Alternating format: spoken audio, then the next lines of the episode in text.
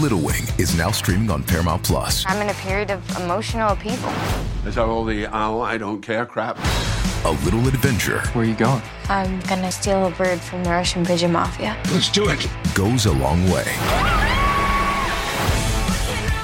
Starring Brooklynn Prince with Kelly Reilly and Brian Cox. Life can hurt, but life is sweet. Little Wing, rated PG 13, may be inappropriate for children under 13. Now streaming exclusively on Paramount Plus.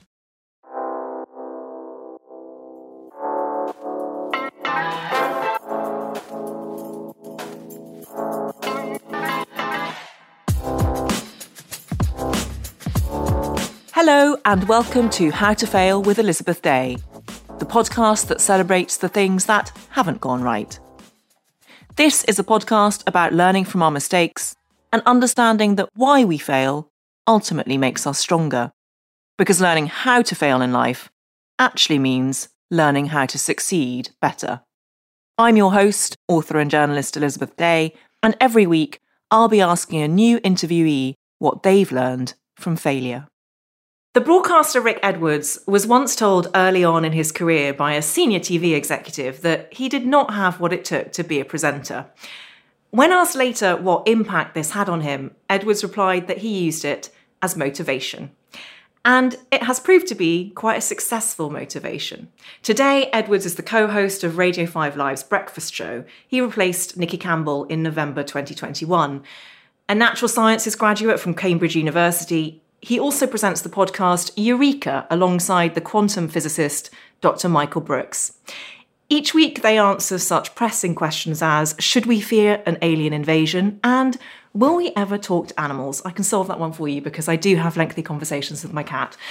The duo have co authored two books in their trademark intelligent yet accessible and humorous style.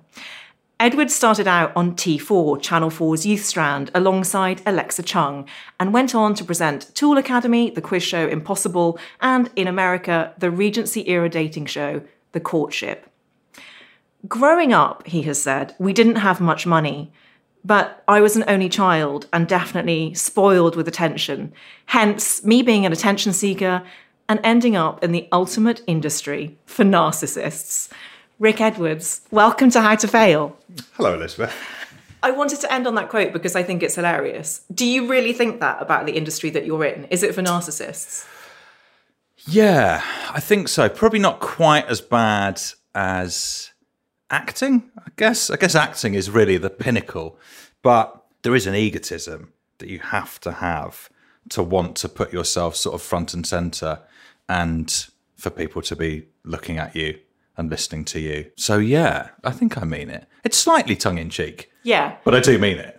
Where are you at with your ego? Are you friends with your ego? Yeah, I think I'm okay with my ego. I think my ego has got slightly more chilled with time, I think. And actually, the sort of slightly odd transition that I've experienced is that when I was younger, I was an attention seeker in quite a detrimental way to my sort of school life. I got in trouble at school because I just sort of messed around and wanted people to laugh and, you know, all that kind of nonsense. And so school was tricky, not particularly for me, but definitely for my classmates and my teachers who, who didn't really like my stuff, actually. And then when I got to university, sort of found an outlet to kind of do that legitimately in doing some sort of, you know, like sketches and a bit of stand up. And that was good. And then eventually sort of, you know, ended up doing TV stuff, thinking that I would really revel in the kind of the attention because that's sort of what I'd always been seeking. And the reality is, I don't particularly like that side of it. I would never anticipated that. I think I thought it would be everything that I ever dreamed of.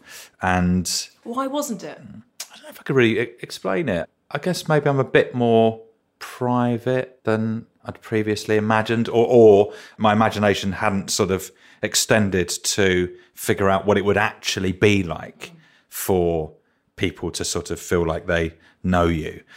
There are lots of people who really delight in that. And it turns out I'm not one of them. So if there was a kind of iteration of my work that meant I could do exactly what I do, but sort of be entirely anonymous, I'd take that immediately. I'd really like that. but I don't think there is. No, I've just got a vision of those American court cases where someone testifies from behind a dark screen, where it's just a silhouette of a head. Yeah, yeah. So like I'm in witness. that. So I'm in witness protection. Exactly. The only presenter Yeah. constantly in witness protection, and I have like a voice changer. Yeah. Yeah, I mean it's sort of it's not been done before. it's, it's worth giving it a go. Now, I feel we should be upfront about this because this is a unique situation for me because I have insider information in terms of Uh-huh. having witnessed the start of your career Yes. because we used to go out. Yes. You're my ex boyfriend. Yeah, uh, well, you, you're my ex-girlfriend, so touche. And I have to say that I really enjoyed the idea of talking to you in this way because yeah, I mean, I, I feel rare. I feel sort of slightly nervous about it, Yeah. And quite unusually, I don't really get particularly nervous for stuff. And on my way here on my electric scooter, I was sort of thinking, "Oh, this is going to be odd. Yeah. Maybe awkward, maybe weird, maybe all of the above, maybe really fun. I don't know. I think my voice just broke." I mean, we d- don't worry. I'm not going to ask you loads of questions about why we broke up. Okay. Don't worry. Let's Okay. put that to one side. Sure, But it's sure. just because I wanted to be upfront about the context in which Yes. we're talking. yes. And so I have. How many exes have you interviewed previously? You're the first one. Oh, that's a great honour. Thank I you. I know you're Yeah. you're welcome. Yeah. I have actually interviewed my husband for this podcast. Okay, that doesn't count. No, it doesn't. So, but going back to that sense of wanting to be a TV presenter, and I also know because we used to have conversations about you being an only child, hmm. and I always thought that you had such an interesting perspective on it because you felt that it had given you confidence, and so much is spoken about the negative aspects of potentially being an only child. And I'd love to hear you, your take on that. It's tricky, isn't it? Because I think there's a temptation to sort of try and retrospectively explain stuff that happens That's in what this your podcast life. is about, Yeah, so- yeah, but you, you Yeah. do need to be. I think you need to be a bit careful Yeah. and, and need to be aware of the fact that you're sort of creating narratives that maybe didn't exist at the time, but they sort of fit now. So I would caveat everything by saying that. Also, my memory is quite poor. So yeah, I'll make some stuff up. But definitely when I was a, a child, as you said in the intro, I was spoilt for attention and I really enjoyed that. And my parents were sort of endlessly patient and supportive and always sort of had the attitude of you can do anything you want and my my mum is incredibly shy and she kind of was self-aware enough to realize that's not a great thing to be and she still is incredibly shy but she went all out to try and make sure that I wasn't shy. And I don't really know exactly what her technique was but I think you could probably make an argument that she did it too well because I'm definitely not shy or, or, or certainly not in most contexts. So she kind of engineered that part of me. I think one of the things that it might give you as an only child is a rock solid foundational knowledge that you're loved. I mean, if you have nice parents, which you do have. yes And I wonder if that makes you less needy for other people's approval. Possibly, yes. I definitely, I know lots of people pleasers currently being interviewed by one. Um, How and- dare you? Yeah, well, are you saying not guilty? I saying whatever you want me to say. Yeah, of course. yeah, I'm not really a people pleaser, and I think that probably is partly due to that. Like, I don't particularly feel like I have to sort of prove myself. I have a slightly unhealthy, arguably unhealthy sort of attitude generally, which is if someone doesn't like something that I do or say, I will just automatically assume that they're wrong Yeah. but it's quite a sort of good protective mechanism in that it just allows me to just sort of sail on unaffected in most cases anyway or i'll sort of mask the sort of slight worry just with being quite quick to sort of attack i think doesn't make me sound very nice does it Well, no, I think it makes you sound very self aware. And I'm sure that it's not always the case. I think you're No, talking about potentially mainly professional settings. oh yeah yeah But if you behave really badly in a personal way, I'm sure you wouldn't just be like Oh, no. sailing on by. no, You're no, wrong. no no no no i don't think so Let no. me save you from yourself. yes there. thank You're you welcome. thank you I mentioned in the introduction that you've got this. Well, it's not really a new job anymore. So you've been. We're recording in November, so it's almost your year anniversary. My year anniversary on Tuesday, in fact. Oh. Yeah. yeah. How's it going? Because it is a very specific skill set that you require to do that kind of live radio. I think from my perspective it's going well i enjoy doing the show. I don't enjoy my alarm going off at 3.30 every morning obviously. My career has with the best will in the world been a bit of a mess in terms of like trying to sort of create a, a coherent through line of what what does this person like doing? What are they interested in? It's all over the place. But that is a reflection of sort of who i am. Like i, I do have very disparate interests and I'm quite sort of curious about a lot of different stuff. And this is the first time professionally that I felt like I'm doing something where I get to look at all of the things that interest me. And that's great. And that feels, I feel very lucky to have found that. What's it like living through the news era when you have to be engaged with it? Because for a lot of people, our response to daily assaults of trauma from different parts of the world is to ignore it, but you actively listen have to, to. listen to Smooth. Yeah, it's that sort of exactly. thing. Isn't? Yeah. Or yeah. to a lovely podcast. Yeah, for example. It can be quite emotionally taxing. When the Ukraine war broke out, I felt hopelessly out of my depth. And speaking to some of the people in Ukraine or escaping Ukraine, particularly in those first few weeks, I was really struggling to hold it together and on a couple of occasions didn't. And I just sort of broke down really because I couldn't really get my head around how awful it was. Mm. And then just speaking to these desperate people, I'd just not done that before. And it was hard. But oddly, that does give quite a good perspective on everything else Yeah. because that is truly awful. And the other kind of frantic news stuff is sometimes bad, but it's not Ukraine being invaded bad, if you see what I mean. Where do you take that emotional load after you come off air and you go back to your place in Manchester?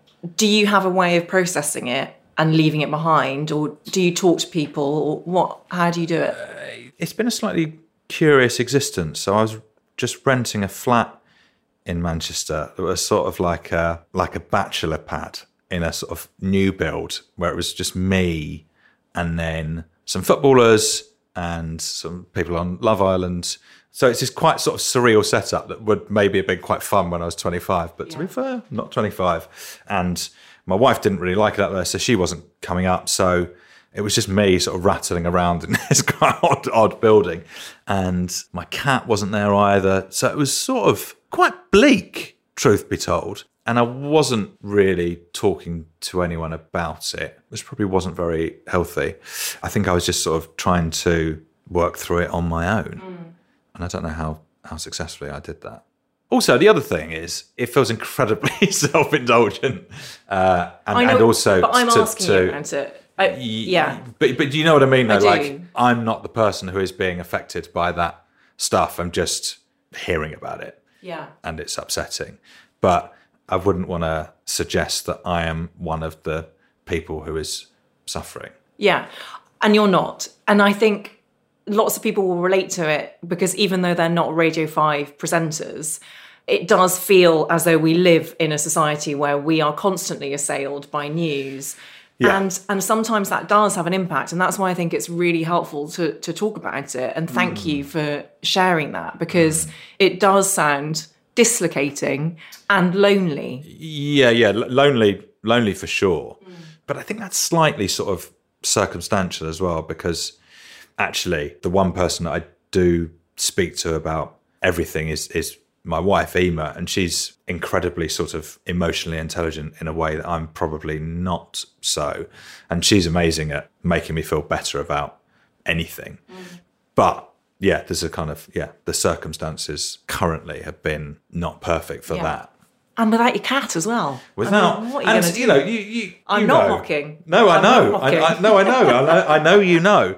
I miss my cat, and I genuinely find the presence of my cat very, very soothing. Yes. Like if I feel any kind of negativity, just sitting with Tippy for a bit will kind of take the edge off. I know. I know. How do you feel about failure broadly before we get onto your specific failures? Yes. How was it thinking about failure in advance of this recording? actually fine because I I think a while ago I had a sort of realization that I definitely used to be someone who would just want to be right about everything. And now I think I'm someone who would quite like to find out what the truth is. And that's quite a different sort of mindset because it means you have to be prepared to be wrong about stuff and to evolve your thinking about stuff and take on board new information and be quite open to that. And failure broadly gives you an opportunity to learn stuff, I think. And I, I see it as a sort of self improvement thing as well. So the more that I learn, the more knowledge I have. And I, I kind of, yeah, as I said before, I'm quite curious about everything. So yeah, I think failure is pretty useful. Great. Failure is data acquisition. It's almost as if I've primed you. Yeah, yeah. Failure exactly is what I needed data acquisition makes it feel like you're sort of interviewing an AI. Like it, it's Yeah, such and, a and the slight problem with that phrase, as much as I love it, is that it implies that I'm saying you should go out and pursue failure actively, and I'm not no, that. no, no. Yeah. But it's a good way of framing it when it does happen. Exactly. Which brings us on to your first failure, actually, because it's about the fact that you gave up on your maths degree. Yes. And the reason I say it brings us on to that is because I want to ask you about the notion of failure in maths and in science. But we'll Mm. get on to that. Mm-hmm. Tell me why you gave up your maths degree and why you consider it a failure. Well, it was definitely a failure because I gave up. There's not really any other way of. Well, I don't know, you uh, see. mm. Because I actually think knowing when to quit is a form of empowerment and isn't a failure. That's a good way to think of it. I'll take that. Thanks. That's not how I have viewed it. So I, I- I think I had a pretty standard route into doing maths at university. Most people who do maths at university have found maths easy up to that point. You know, maybe you've been the best at maths in your school and you're used to it just being sort of quite fun and straightforward and you just like you just get it and so fine. And so that's very much how I went into my maths degree and then very quickly it got very very hard and sounds like a deeply conceited thing to say. I don't think I'd found anything hard before up to that point, or if I had, I would have just sort of shelved it. But I don't really remember anything. So coming into contact with something, we go, not only is this hard, I feel like I can't do this, shook me to- totally. And I didn't have the personality type, certainly then, to kind of rally and be like, no, no, okay, we, I, yeah, you can get through this. You just need to work harder. I sort of immediately threw the towel in. I was like, well, fuck it, because I hated the feeling of not being able to do it, and I still regret that decision. It wouldn't be like that now, and I guess this is probably quite a common experience. But for me, school and university both came at the wrong time for me and I didn't really have any I wasn't really interested in studying or academia or working hard or even learning unless it was absolutely on my terms. Whereas now I genuinely fantasize like one day one day I will get my master degree. Like I'm mm. convinced of it. I have to go back and do that. And I think I'd really enjoy it and I'd even enjoy finding it difficult and working through that. But when I was 18, 19, it just, I didn't have it in me. But it sort of, it hangs over me as a, yeah, as something I didn't complete and should have done. And it also feels like a, a personality defect. To put this into context, You don't have to agree with personality defects, by the way. I want to come back to your personality defects. oh, good. But to put this into context, you were at Cambridge University. So Ye- yeah. this is also like an elite form of maths degree. Yeah, I think it's the hardest. I mean, it's amazing that I did it to myself, really. I think it's the hardest maths degree, or was then, in the world. So I don't know what I was expecting. Well, I do. I was expecting it to be easy. Yeah, there are two things I want to ask you off the back of that. One is the personality aspect of it. How much up to that point, and perhaps afterwards, do you think that you connected your character with being the best at things? Where you couldn't separate between the two. So if you weren't the best at something, it meant you were a failure as a person. Um, yeah, not at all. Well, I'm very competitive. yes. And I think that speaks to that, doesn't it? Why- Anything that I. why I are you competitive? I think because my parents are competitive. I think it's just, I think it's that simple. And and my and what's quite funny about that is my mum would say that she is not at all competitive. I mean, she really would. She would just be like, "Well, no, absolutely not." But she really is in a kind of subtle and gentle way. And my dad is quite competitive, and you know, just sort of growing up playing games, we just you were always sort of playing to win yeah, I've definitely taken that on in my adult life. And so I do always want to do well at everything. Mm. And then if I don't do well at something, I'm I don't like it. But do you always want to do better than other people at something? Ideally, yes. Okay. Yeah, because that's the best form of competition when you're sort of when you're beating someone. I quite want to do better than I have done previously, so I'm sort of interested in competing with myself as well. But you've got to bear. I mean, this is the funny thing about being an only child. I can remember having a tiny little snooker table, but like a child-sized snooker table, and I would spend a lot of time playing snooker against myself. Hmm. And that's quite an interesting sort of psychological exercise. I'd also play Scalextric against myself. At no point did I think this was strange, but I suppose it is. And so you've got you sort of built in competing with yourself. And then if other people are around, also compete with them. And I suppose I do probably attach quite a lot of value to winning. What's the feeling that you get when you win? It sort of feels like, oh yeah, that's the way it should be. like I feel, I've actually, uh, this has definitely improved, but it would, it would sort of eat me up to lose at stuff, which I'm sure that's not particularly healthy. What class would you describe yourself as? Well, that is also quite complicated, and I have a real issue around this stuff. I think I am just sort of middle class, but I also think that I would like to be like my family who are working class, but I'm not. So I sort of straddle the two, and it really shouldn't matter at all, but it sort of does. And I, I've never been able to shake that. Like it's a slight sort of chip that I have on my shoulder. I only realised this quite recently. So I went to a fee paying grammar school on a scholarship. So I was surrounded by kids who were well off and definitely better off than mm-hmm. that, than I was. And so that sort of solidified in my mind the idea that I was actually sort of that we were quite poor.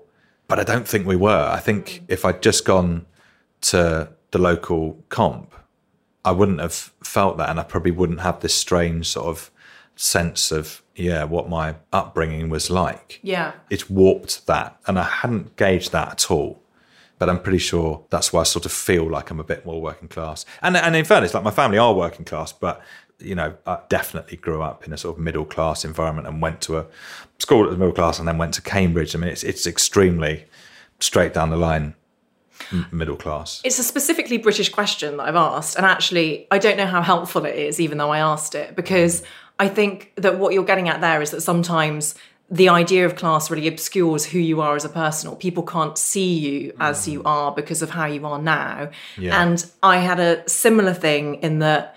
As you know, I, I sound quite posh, but I actually grew up in Northern Ireland, got a scholarship to boarding school, all of that sort of stuff. And I found it upsetting that people assumed I was your two dimensional posh person when I wasn't because there was so much more story behind it. And I think it's that thing, it's that lack of curiosity that a label engenders. Yeah. And a kind of defensiveness as well, Yeah. I think. I'm definitely defensive about that. And I, I find it impossible, and it's pathetic, if, and it doesn't really come up anymore, but if it does come up that I went to a fee paying school, I cannot mm-hmm. not say on a scholarship, on a scholarship. But do you know, and, and, and, Yeah. like why? Like it doesn't really matter, but I sort of, Yeah. I feel like I'm, and this doesn't even really make any sense, but like betraying my roots, mm-hmm. Betraying my family to make out that I've sort of come from money when I definitely haven't. But it's all sort of in my mind. I don't think anyone really cares. What was Cambridge like for you then, given that hmm. internal chippiness? It definitely brought out a bit of that chippiness, particularly, you know, when we were there. It was very public school dominated, and that as a sort of category of person is quite full on. and I found them quite hard work, and that sort of made me sort of rail against that slightly, or always want to make sure that I didn't get associated with that. It was quite an exclusive but massive club, wasn't it? Of people who all sort of looked the same and dressed the same and spoke the same and sort of whose parents were friends. I had a different experience from you, I think, at Cambridge. And yes, there was that aspect, but I felt that my friendship group was more diverse than I had anticipated it being. It was certainly more diverse than my school. Oh, interesting. And because I was lucky in the sense that I loved my degree. And so there was an enormous amount that came from that. Yeah. But yeah, my yeah. best friend didn't have a good time there for very similar reasons that you're outlining. Hmm. But you gave up your maths degree. Yes. Or you quit it at the appropriate time. Yes. And you started doing natural sciences. Yes. What does science, she says, as the GCSE single science Mm-hmm, alumnus, Uh-huh. what does science teach us about failure? effectively it's the whole point of science and i think sometimes that gets lost we mentioned this quote the isaac asimov quote where he says the most exciting phrase in science isn't eureka but that's funny. As in it's just less interesting when you sort of prove a thing that you thought you were going to prove. It's more interesting when something totally unexpected happens or something goes wrong or something's really peculiar. That's when it's exciting. And so science you know, you could look at the history of science and say it is a history of failure because you're constantly trying to kind of fine tune your picture of the world and you're always just replacing theories with new better theories and one way of looking at that is those previous theories have ultimately failed and that's absolutely fine and that's what progress is I So- love that so much. i'm good i'm good I don't, yeah. I, I, mean, I, I am i that's am that self belief, that Rick am. Edward self belief. good i wanted to say i'm happy Yeah. but in the end i went with i'm good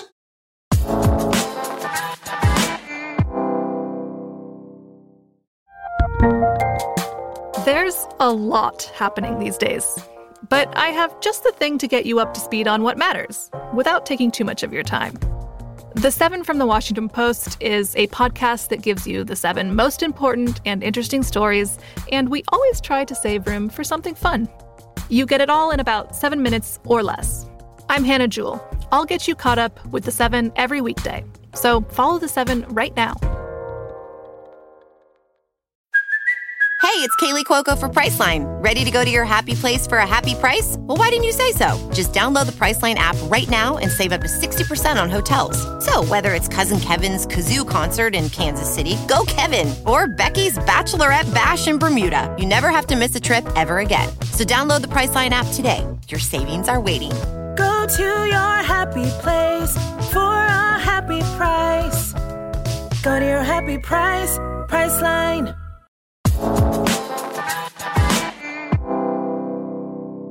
Okay, let's get on to your second failure. So now you've graduated from university.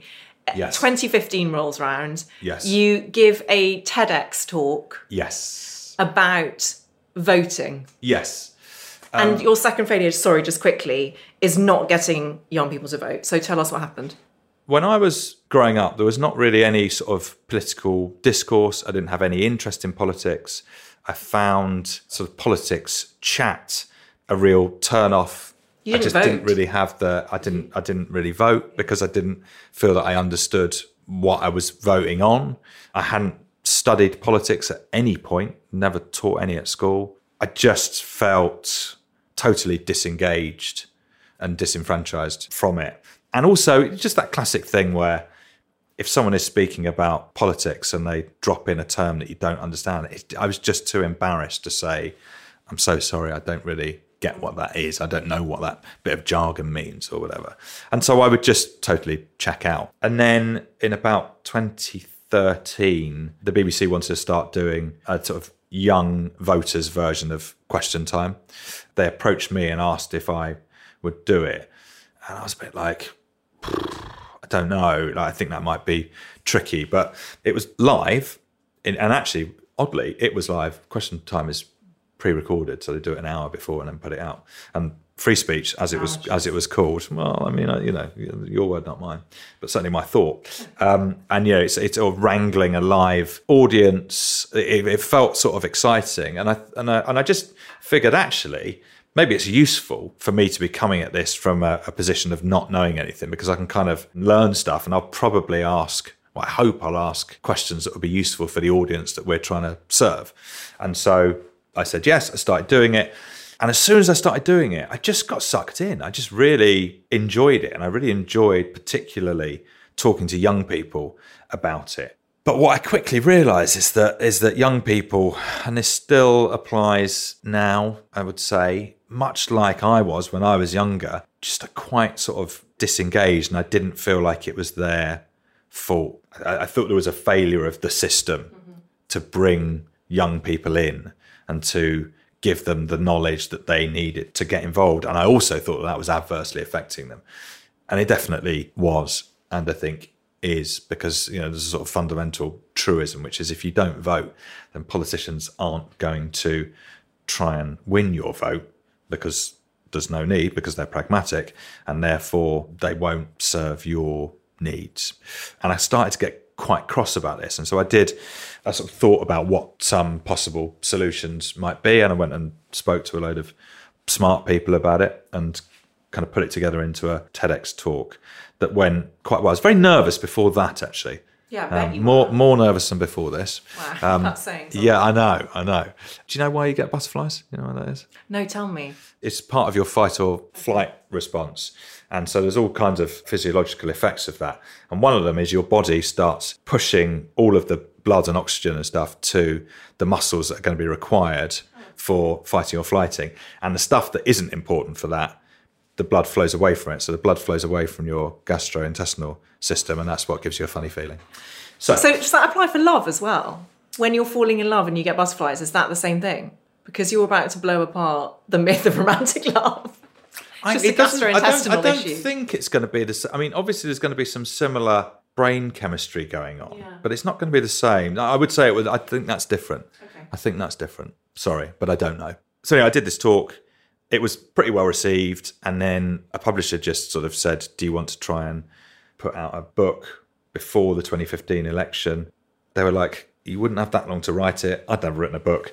And uh, they said, You'd have six weeks. And I was like, That seems, that seems all right, I think. And I, and I did that. And it's not long enough to write a book, it turns out. And it was an absolute nightmare. it's so miserable.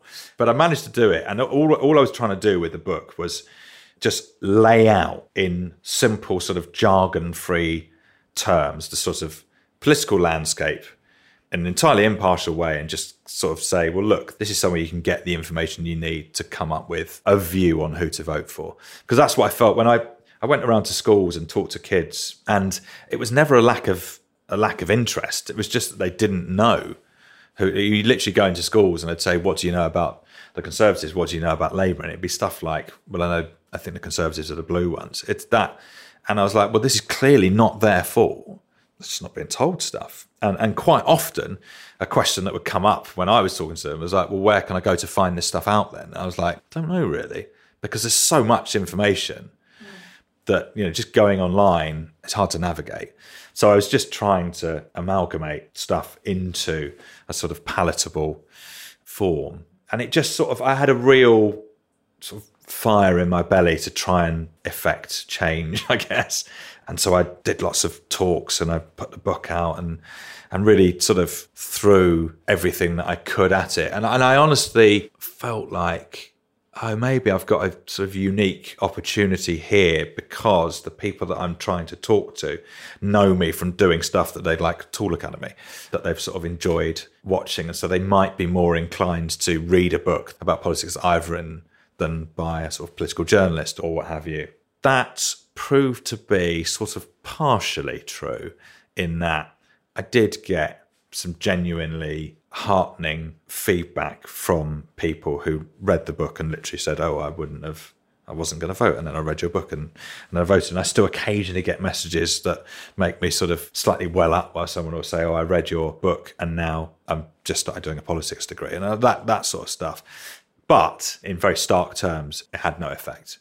I don't think I did anything wrong exactly, but it rankles. I feel weirdly sort of guilty about it. I don't know. Yeah. Like, we- It's your fault. What's happening to politics now? Well, not quite that. It sounds like as well you were genuinely passionate about it. Yeah, yeah. And so when you're seeking to cure disenfranchisement and you're really enfranchised emotionally in that, Mm. Yeah. and then the response is more disenfranchisement, Yeah. even though it's probably less, and you have actually made a difference, and that's great. But, such a small difference, though. Like, But I feel that probably the entire political system was geared up against you because there are powers that be that don't want it to change. Absolutely, because what's the incentive for the political classes? It's just a bit more effort if you have to mm. start trying to curry favour with more people. But I just wish I'd been able to do more, and I don't know how I would have done more. But as you say, I genuinely, I really cared about it. Mm. I wish it worked out better. But I also came into contact with lots of other people who were sort of doing a similar thing, who were proper activists. And I realised that to be an activist, it has to be the one Yes. thing that you do. It has to be your sole focus. And I was sort of trying to do that alongside also just sort of my normal work. And maybe that's the nub of it. I see that there probably was a way I could have done more, hmm. but I didn't. I sort of did everything that I felt that I could Yeah. At the time. We just had Greta Thunberg on the podcast, and that's yeah, absolutely the case with her. Her Yeah. entire life is built around this central focus. Mm. And I'm so grateful for people like her in the world. And I know that I couldn't do that. Mm.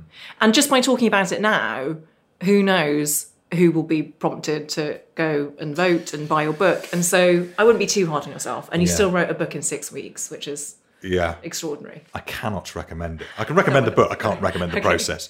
Also, you'll be unsurprised to hear that a book written for an election seven years ago is hopelessly out of date. Yeah. I mean, it would be quite funny to revisit the chapter where I sort of lay out what might happen with the EU. Oh my Um, I don't know if I could bear to read it. A lot's gone down.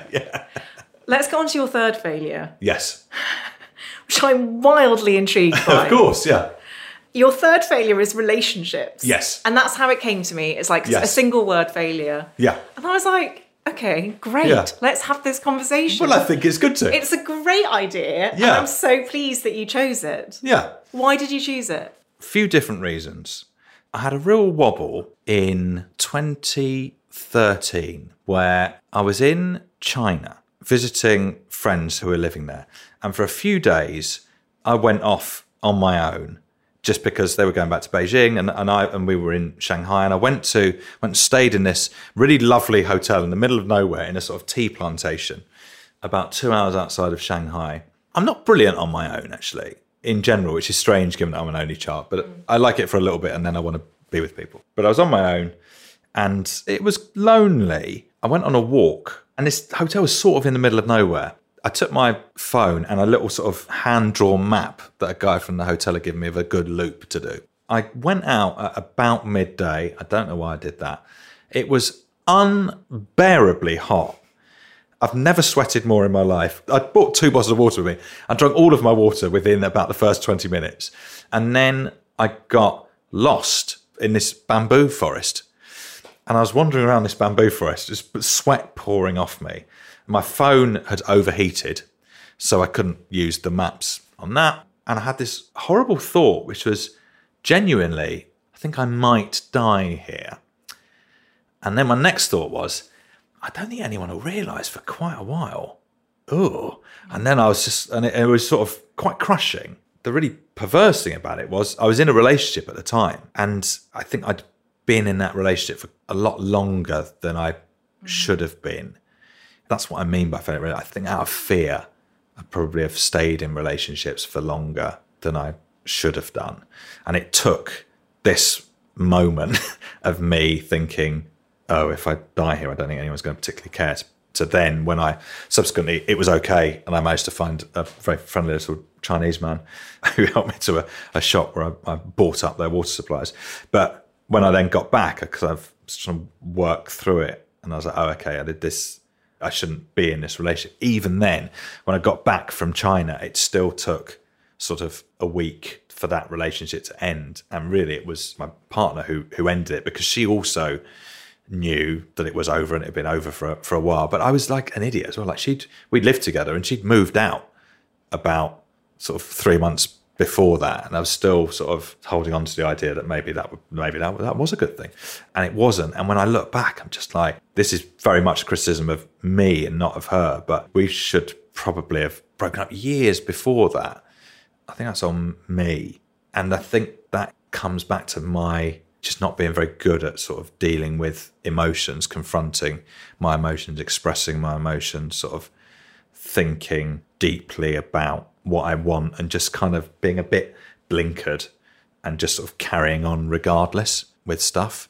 So I feel like I've slightly failed there with failed her and failed myself in that regard. In that probably there's definitely a version where we split up a long time before and have much better memories mm. of that relationship. Yeah.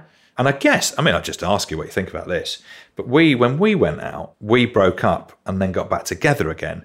And I wonder if we should have got back together again. What do you reckon? I know what you mean, and I think we should have done. Oh, that's good. Okay, that's I good. actually Okay, good. Okay, good. because there was no doubt in our minds, I don't think, when we split up that it, like, as in, I'm glad in a way that I had a less satisfying experience of our relationship for that last few year or nine months, whatever Yeah, yeah, yeah, yeah, yeah. because it taught me something that I needed to know. Whereas I think before I had felt that our relationship shouldn't have ended, and I Hmm. still held out hope. oh, that's interesting. Yeah, yeah, yeah, yeah, yeah. So can I, think it was that. actually quite good for me. I could let it go Yeah. with a sort of finality more than I would have been able to before. Okay. Why do you regret it?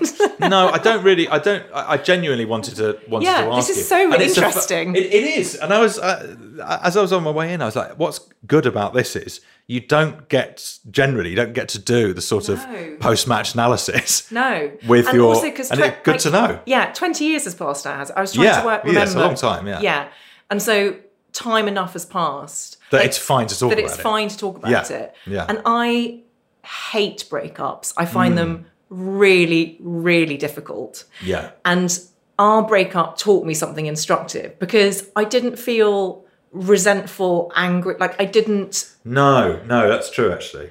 And I think you were very nice to me. Like when we were going out, you were very loving and really good for my sense of self and confidence. And my mother still says that to this day. And I actually have to thank you for that because I. It's quite an annoying thing for your mum to still say. I guess. Oh, I mean, she Is doesn't it? say it often. No, Yeah. like Just like once a week. if she if she's seen you on, you know, Yeah. the Made in Chelsea reunion, she'll be Sure. like, oh, yeah. um, because I didn't have a lot of self worth when we started going out. And so I'm always grateful to you for that. And there's a lot of, well, not anymore. Now I'm fine. But I, there are a few exes that I felt really angry at from and upset over. And you're not one of them. that is lovely to hear. You're welcome. Yes, I'm pleased And I genuinely mean it, and I'm not even lying. And also the other thing, and the, the reason why I love we're talking about it is because I think that there'll be people listening who are possibly going through a breakup or feeling resentful or feeling lost Mm. and confused and upset. And I have been there, and I hear you.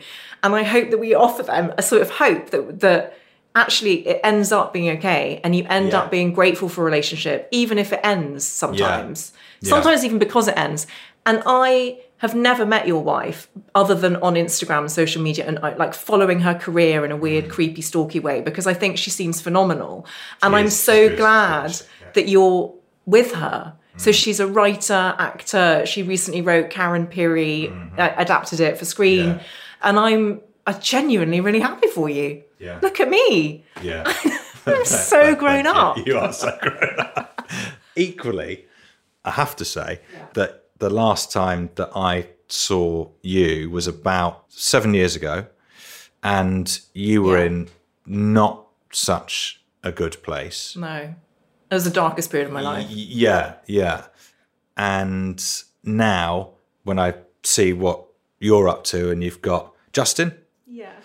and that makes me really happy as well. I'm like, I'm so glad that Yeah. things have sort of worked out Yeah.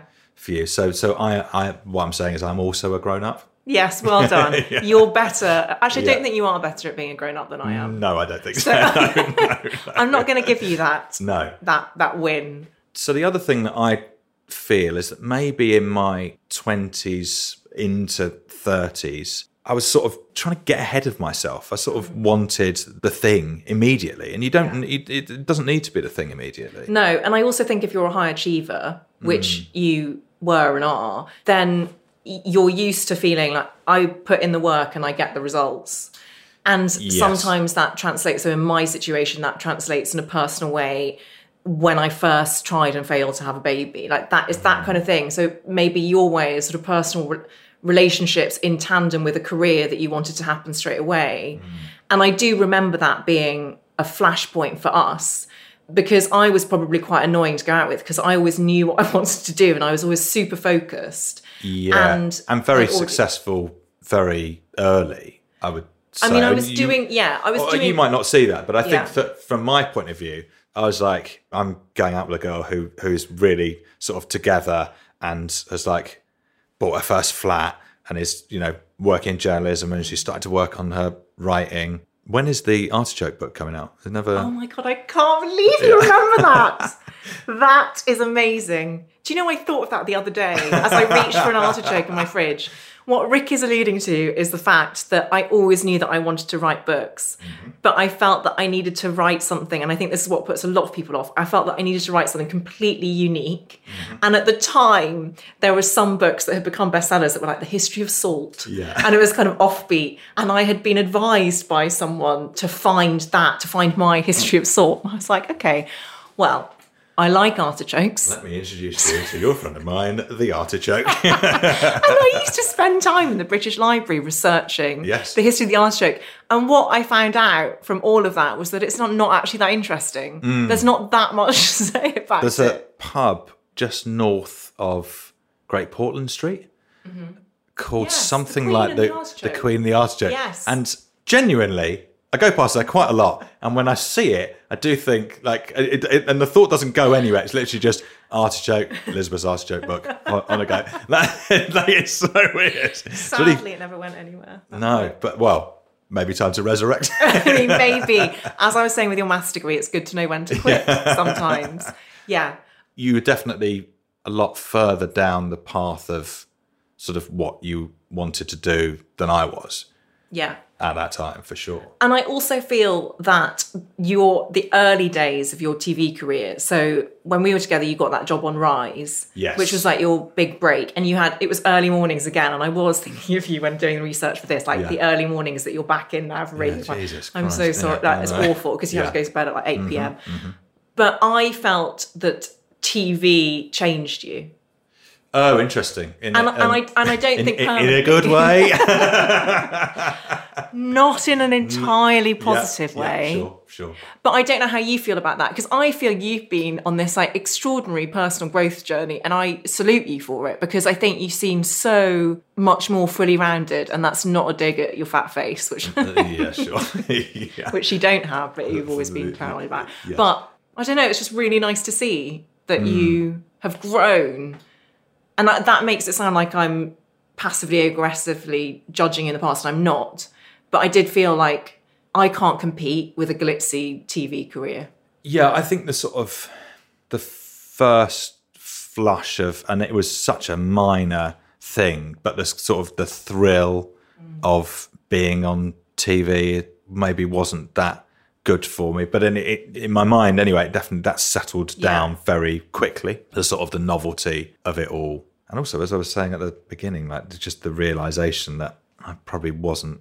Yeah, I actually don't like that element of it. Yeah. But initially, I think it was all just a bit too much, probably. And I- Yeah, it was Um, a lot.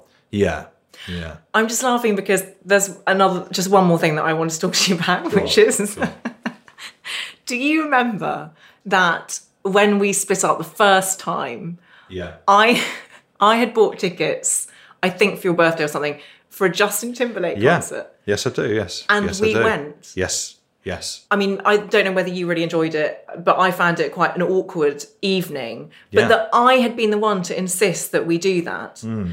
And I have reflected on that many times subsequently Hmm. because it's about, and I think lots of people have this, there's a sense sometimes when you break up with a romantic partner that you still want to inveigle your way into their life. You still want to have some sort of hold on them. Yeah, And yeah, you yeah, insist yeah, on meeting up and and actually it's the worst thing for you. You sort of meeting up in a very like adult way. We're Yes. just we're just cool. yes, it's awful. Yeah. Yeah, I do remember the Justin Timberlake. awful. And I came to realize over the course of years of trying to do similar things with people that it was never about what I was telling myself it was about.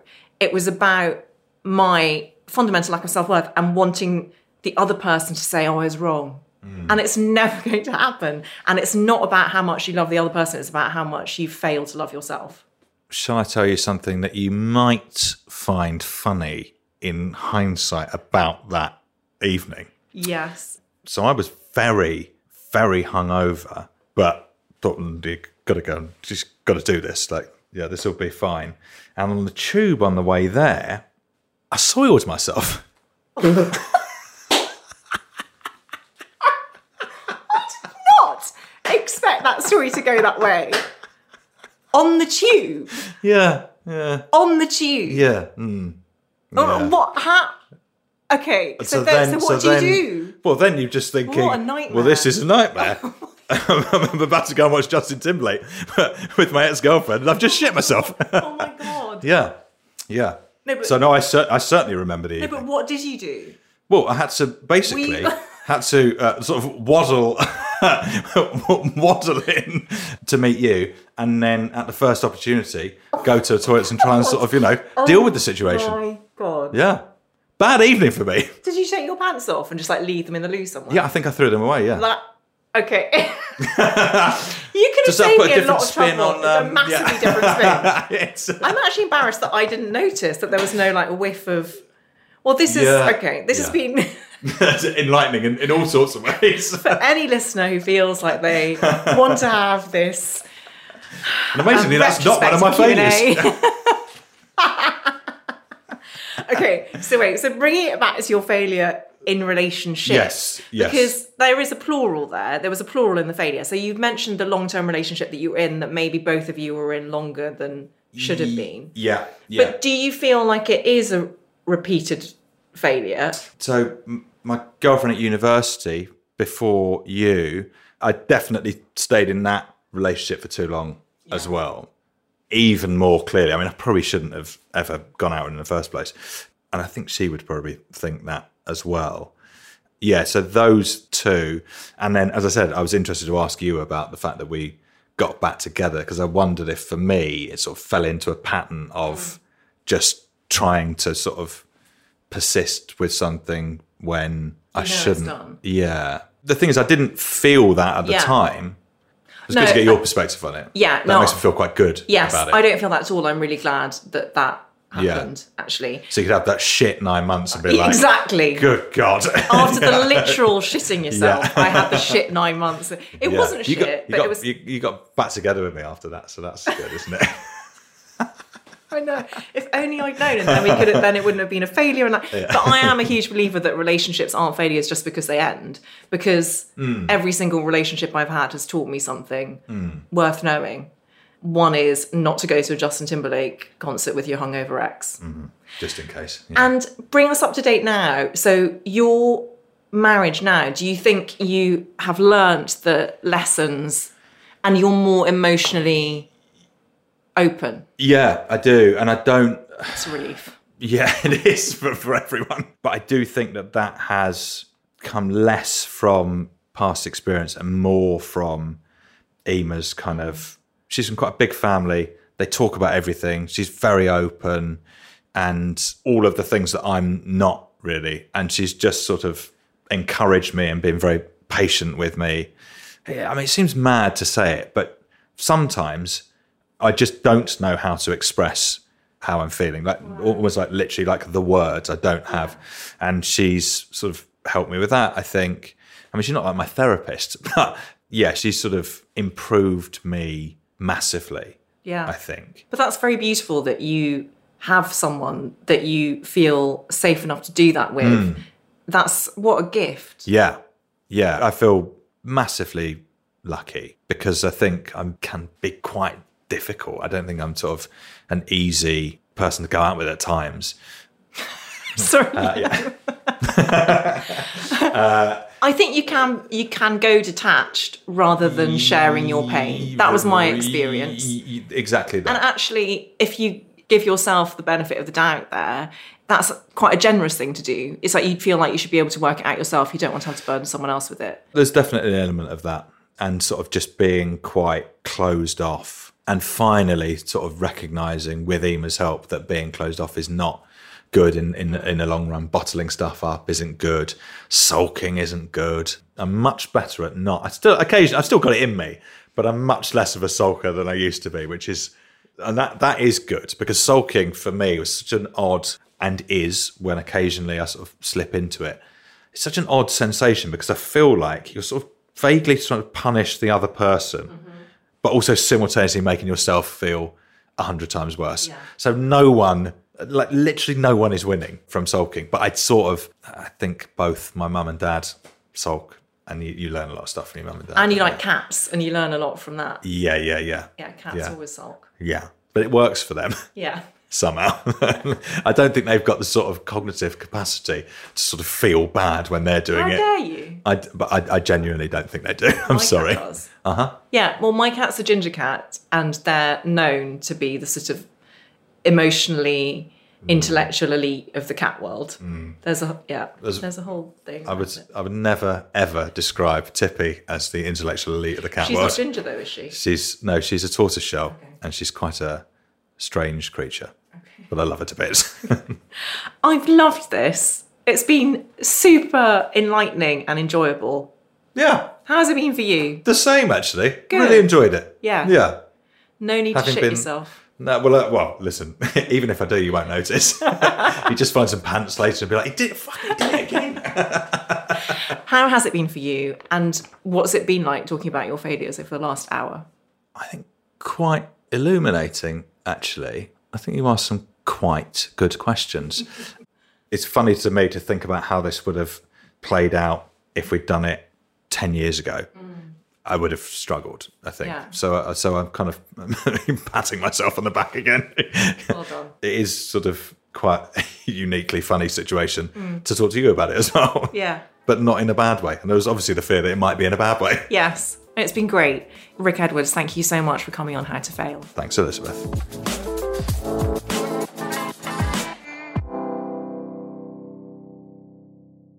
If you enjoyed this episode of How to Fail with Elizabeth Day, I would so appreciate it if you could rate, review, and subscribe. Apparently, it helps other people know that we exist.